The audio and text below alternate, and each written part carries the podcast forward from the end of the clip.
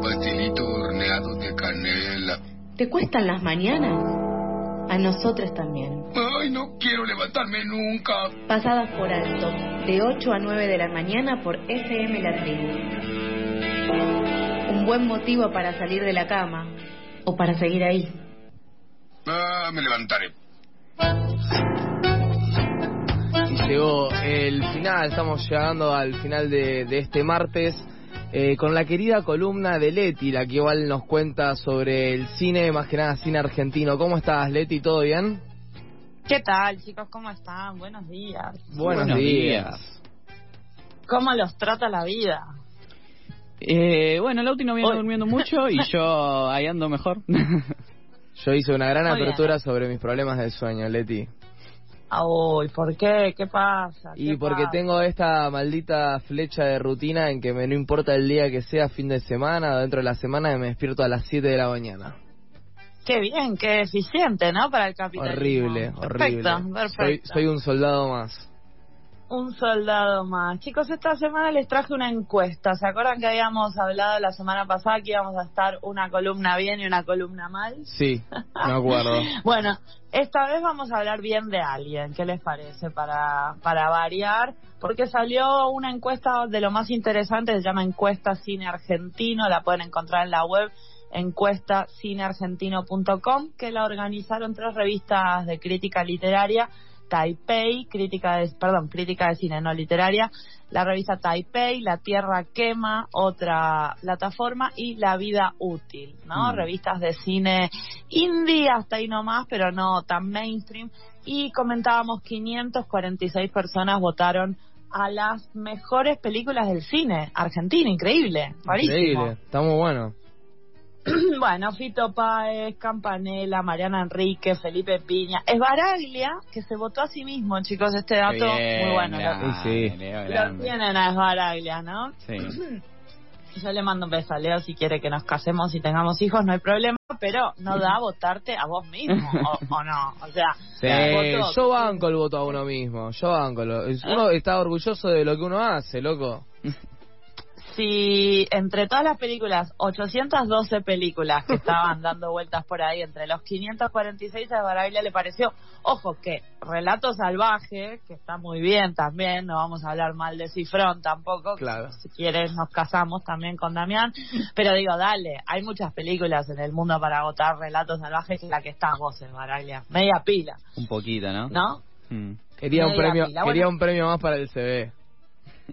Chicos, no voy a dar eh, parte de las 812 películas porque además una particularidad de esta encuesta es que la mayoría son muy viejas las pelis, Mira. o sea, películas del 2001 para atrás, películas de 1960, de 1950, en fin, no les voy a dar la lata con esto, pero sí les quiero contar quién salió ganadora, porque ante ¿Quién todo ganó? el éxito, ¿no es cierto?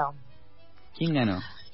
El exitismo. Bueno, ganó una mujer, para empezar de pie. Lucrecia Martel, 2001, La Ciénaga, la película con 224 votos de esta encuesta, que como decimos, es una encuesta hecha por gente de cine, para gente de cine.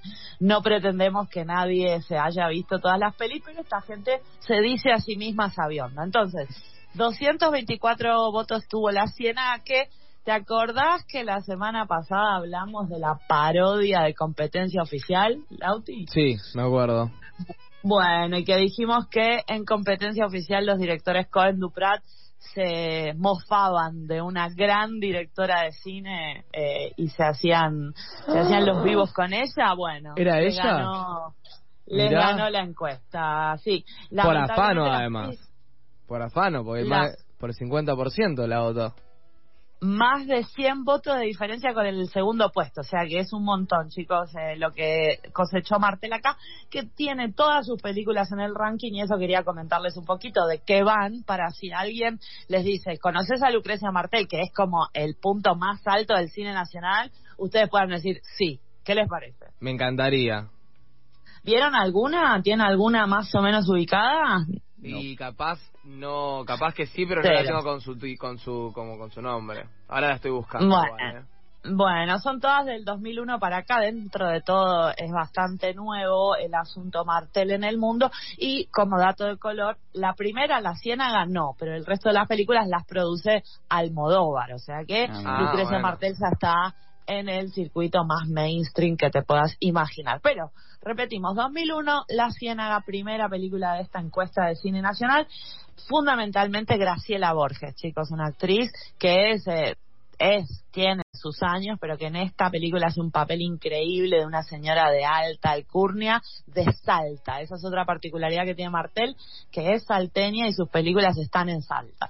Entonces, Graciela Borges, Mercedes Morán, dos familias, una de clase alta, una de clase media, en Salta y un día de calor eh, del norte argentino. ¿Qué les parece? Y me siento identificado hoy porque hace un calor acá en el estudio. Es- Esta película la produjo Pergolini, chicos, por si quieren más info, y la pueden encontrar en Amazon en Amazon Prime. Pero no es la única Lucrecia Martel que venimos a reseñar aquí, porque la verdad que todas son muy buenas, eso hay que decirlo, ¿no? No solamente la Siena que ganó la encuesta, sino el resto de su filmografía, que no es tan amplia. Eso es otra otra cosa interesante, que si te pones a pensar, ya van 20 años que está filmando Martel o un poco más, y tiene solo cuatro películas. Ahora en Venecia presentó un corto sobre una criada, pero cuatro películas no parece mucho, ¿no es cierto? No, no, no es mucho. ¿Y las otras Voy cuatro la son siguiente. producidas por Almodóvar? Las tres. ¿Son Las, tres? Estas tres que estas tres que sí tengo tres minutos, tres películas te comento, Me son encanta. todas producidas por Almodóvar, dirigidas y escritas por Lucrecia Martel. Año 2004, La Niña Santa, también está en el ranking puesto número 30. Una niña de colegio católico que se ve eh, se ve interrumpida, por decirlo de alguna forma, en su adolescencia por un profesor nuevo que llega a su escuela muy interesante María Alche en un protagónico con escenas que todavía no me puedo olvidar. Así se los digo. Año 2004 la vi, perturbadora. Yo creo que hay algo que define la, la filmografía de Martel es lo perturbador. La Opa. Niña Santa entonces 2004 la pueden encontrar online. 2008, La Mujer Sin Cabeza, puesto número 24 del ranking, 47 votos. Una mujer comete un crimen y no se da cuenta. No se ¿La da ven cuenta. no la ven? La veo. Sí, sí, sí.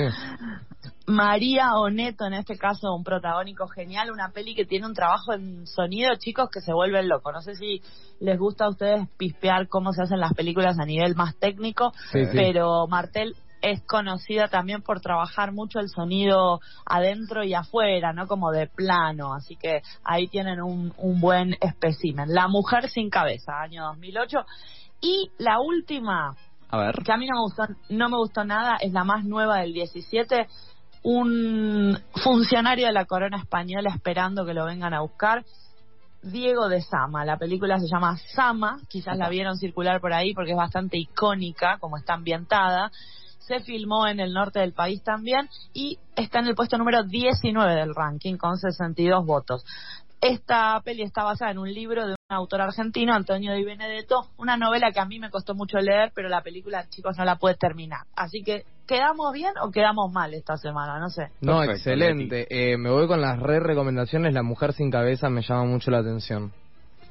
Suena muy bien. Mira, la tradujeron a, la tradujeron increíblemente al mundo exterior como la mujer rubia. No me preguntes por No, qué. ¿en serio?